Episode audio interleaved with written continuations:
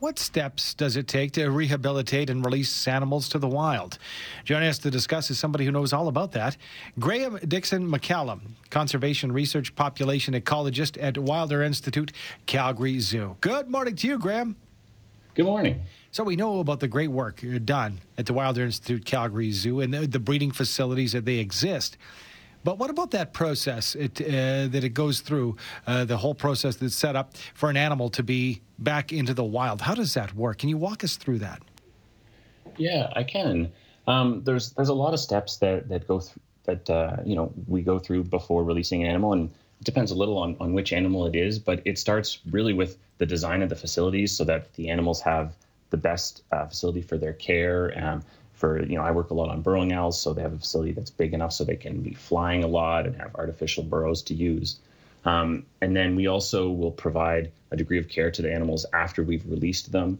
Um, it's often looked at as though wondered if we would just take an animal and just kind of put it out in the wild and that'd be sort of what we'd call a hard release. Uh, but we, we generally it's more successful if you do something called a soft release where you provide some degree of care for those animals once you've released them back into the, into the wild Graham, let's talk a little bit about uh, those burrowing owls that you mentioned. I know your team is, is very involved in, in getting these uh, these beautiful little beasts released again. So after all this planning, you go for the soft release, and then, for example, there might be a snowstorm or bad weather. what do you do with these animals? Do you still release them? It, it, it depends a bit. Um, yeah, certainly when we're we're doing these releases, we have to have backup plans and, and backup plans for our backup plans sometimes.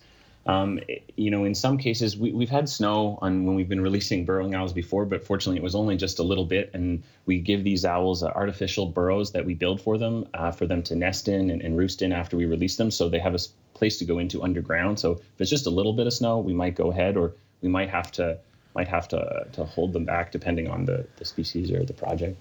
Well, I'm sure we can't talk about you know the animals uh, being exactly on the same page. Every species of animal that you have at the Wilder Institute Calgary Zoo, uh, is it based uh, on age for these animals, or is it behavior and studying them and, and looking at their readiness? How does that work? Well, uh, yeah, it, it's based particularly on, on the species and sort of what kind of care they might need. So for, for burrowing owls, we release them into these artificial burrows that I mentioned, and we also put a little enclosure over the burrow for up to about two weeks so that when we release a male female pair in there, uh, they have some time to get to know each other and hopefully uh, have a nest. Um, so it, it's more based on, on particularly the the individuals, but yeah, and, and what you kind of expect the conditions are that they need when they're back in the wild. Graham, I personally have attachment issues. I wouldn't want to release them. I think after I got attached to them, after you've you've raised them and you've brought them back to health, these beautiful little beasts. For, example, the owls. Does that does that happen? Does the team kind of get you know attached to, to these animals that you're helping? I mean, definitely. I think people get attached to them. There, we work with so many really just charismatic and, and fascinating and wonderful species that it would be almost impossible not to get attached but it's also a real celebration for us when we're releasing animals back to the wild. There's something so wonderful about about seeing these animals, you know, having a chance um, post release, and and so as much as we're attached, we're also really excited. It's I don't know. It's probably not unlike a parent sending their kids off to school, or when a, a child moves out. You know, you're probably sad to see them go, but also in other ways really excited and, and proud of them as they move on in their lives animals, uh, you know, that are you know raised in a, a, facility at the Wilder Institute Calgary Zoo, are they released exclusively into Alberta, or are there other parts of the world that you'll release these animals?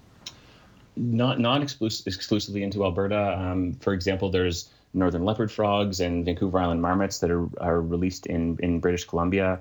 And then we also collaborate on, on some other programs uh, doing conservation efforts uh, overseas uh, as well. Um, Graham, I wanted to ask you. It's not on our, our, you know, necessarily talking about this this morning, but I, am pretty excited about it because I keep seeing the billboards are up. It's a lot of social media around the beautiful polar bear boys that have arrived at the Calgary Zoo. I know we're going to get a chance to see them into the month of December. What's it like making sure that, you know, their habitat is set up properly? Is this just another example of of the great work that the team at the Wilder Institute Calgary Zoo takes on? Yeah, absolutely. I think so. And my work is is much more focused on on wildlife after we've released them, and I'm, I'm not really involved in, mm-hmm, in mm-hmm. designing enclosures like the type of, of space that the polar bears have. But I do know that the team designing it would have been consulting with people who've been working with polar bears both in human care and in the wild for for many many years to design facilities that are the best that they can possibly be and um, and and I've seen some bits of it. I'm not over in that part much, but it's it's a it's a really beautiful space, and yeah, we're very excited about that.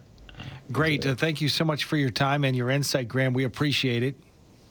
Oh yeah, thank you so much for having me. Thank you. That is Graham Dixon MacCallum, conser- uh, conservation research population ecologist at Wilder Institute, Calgary Zoo, and of course online, calgaryzoo.com or wilderinstitute.org.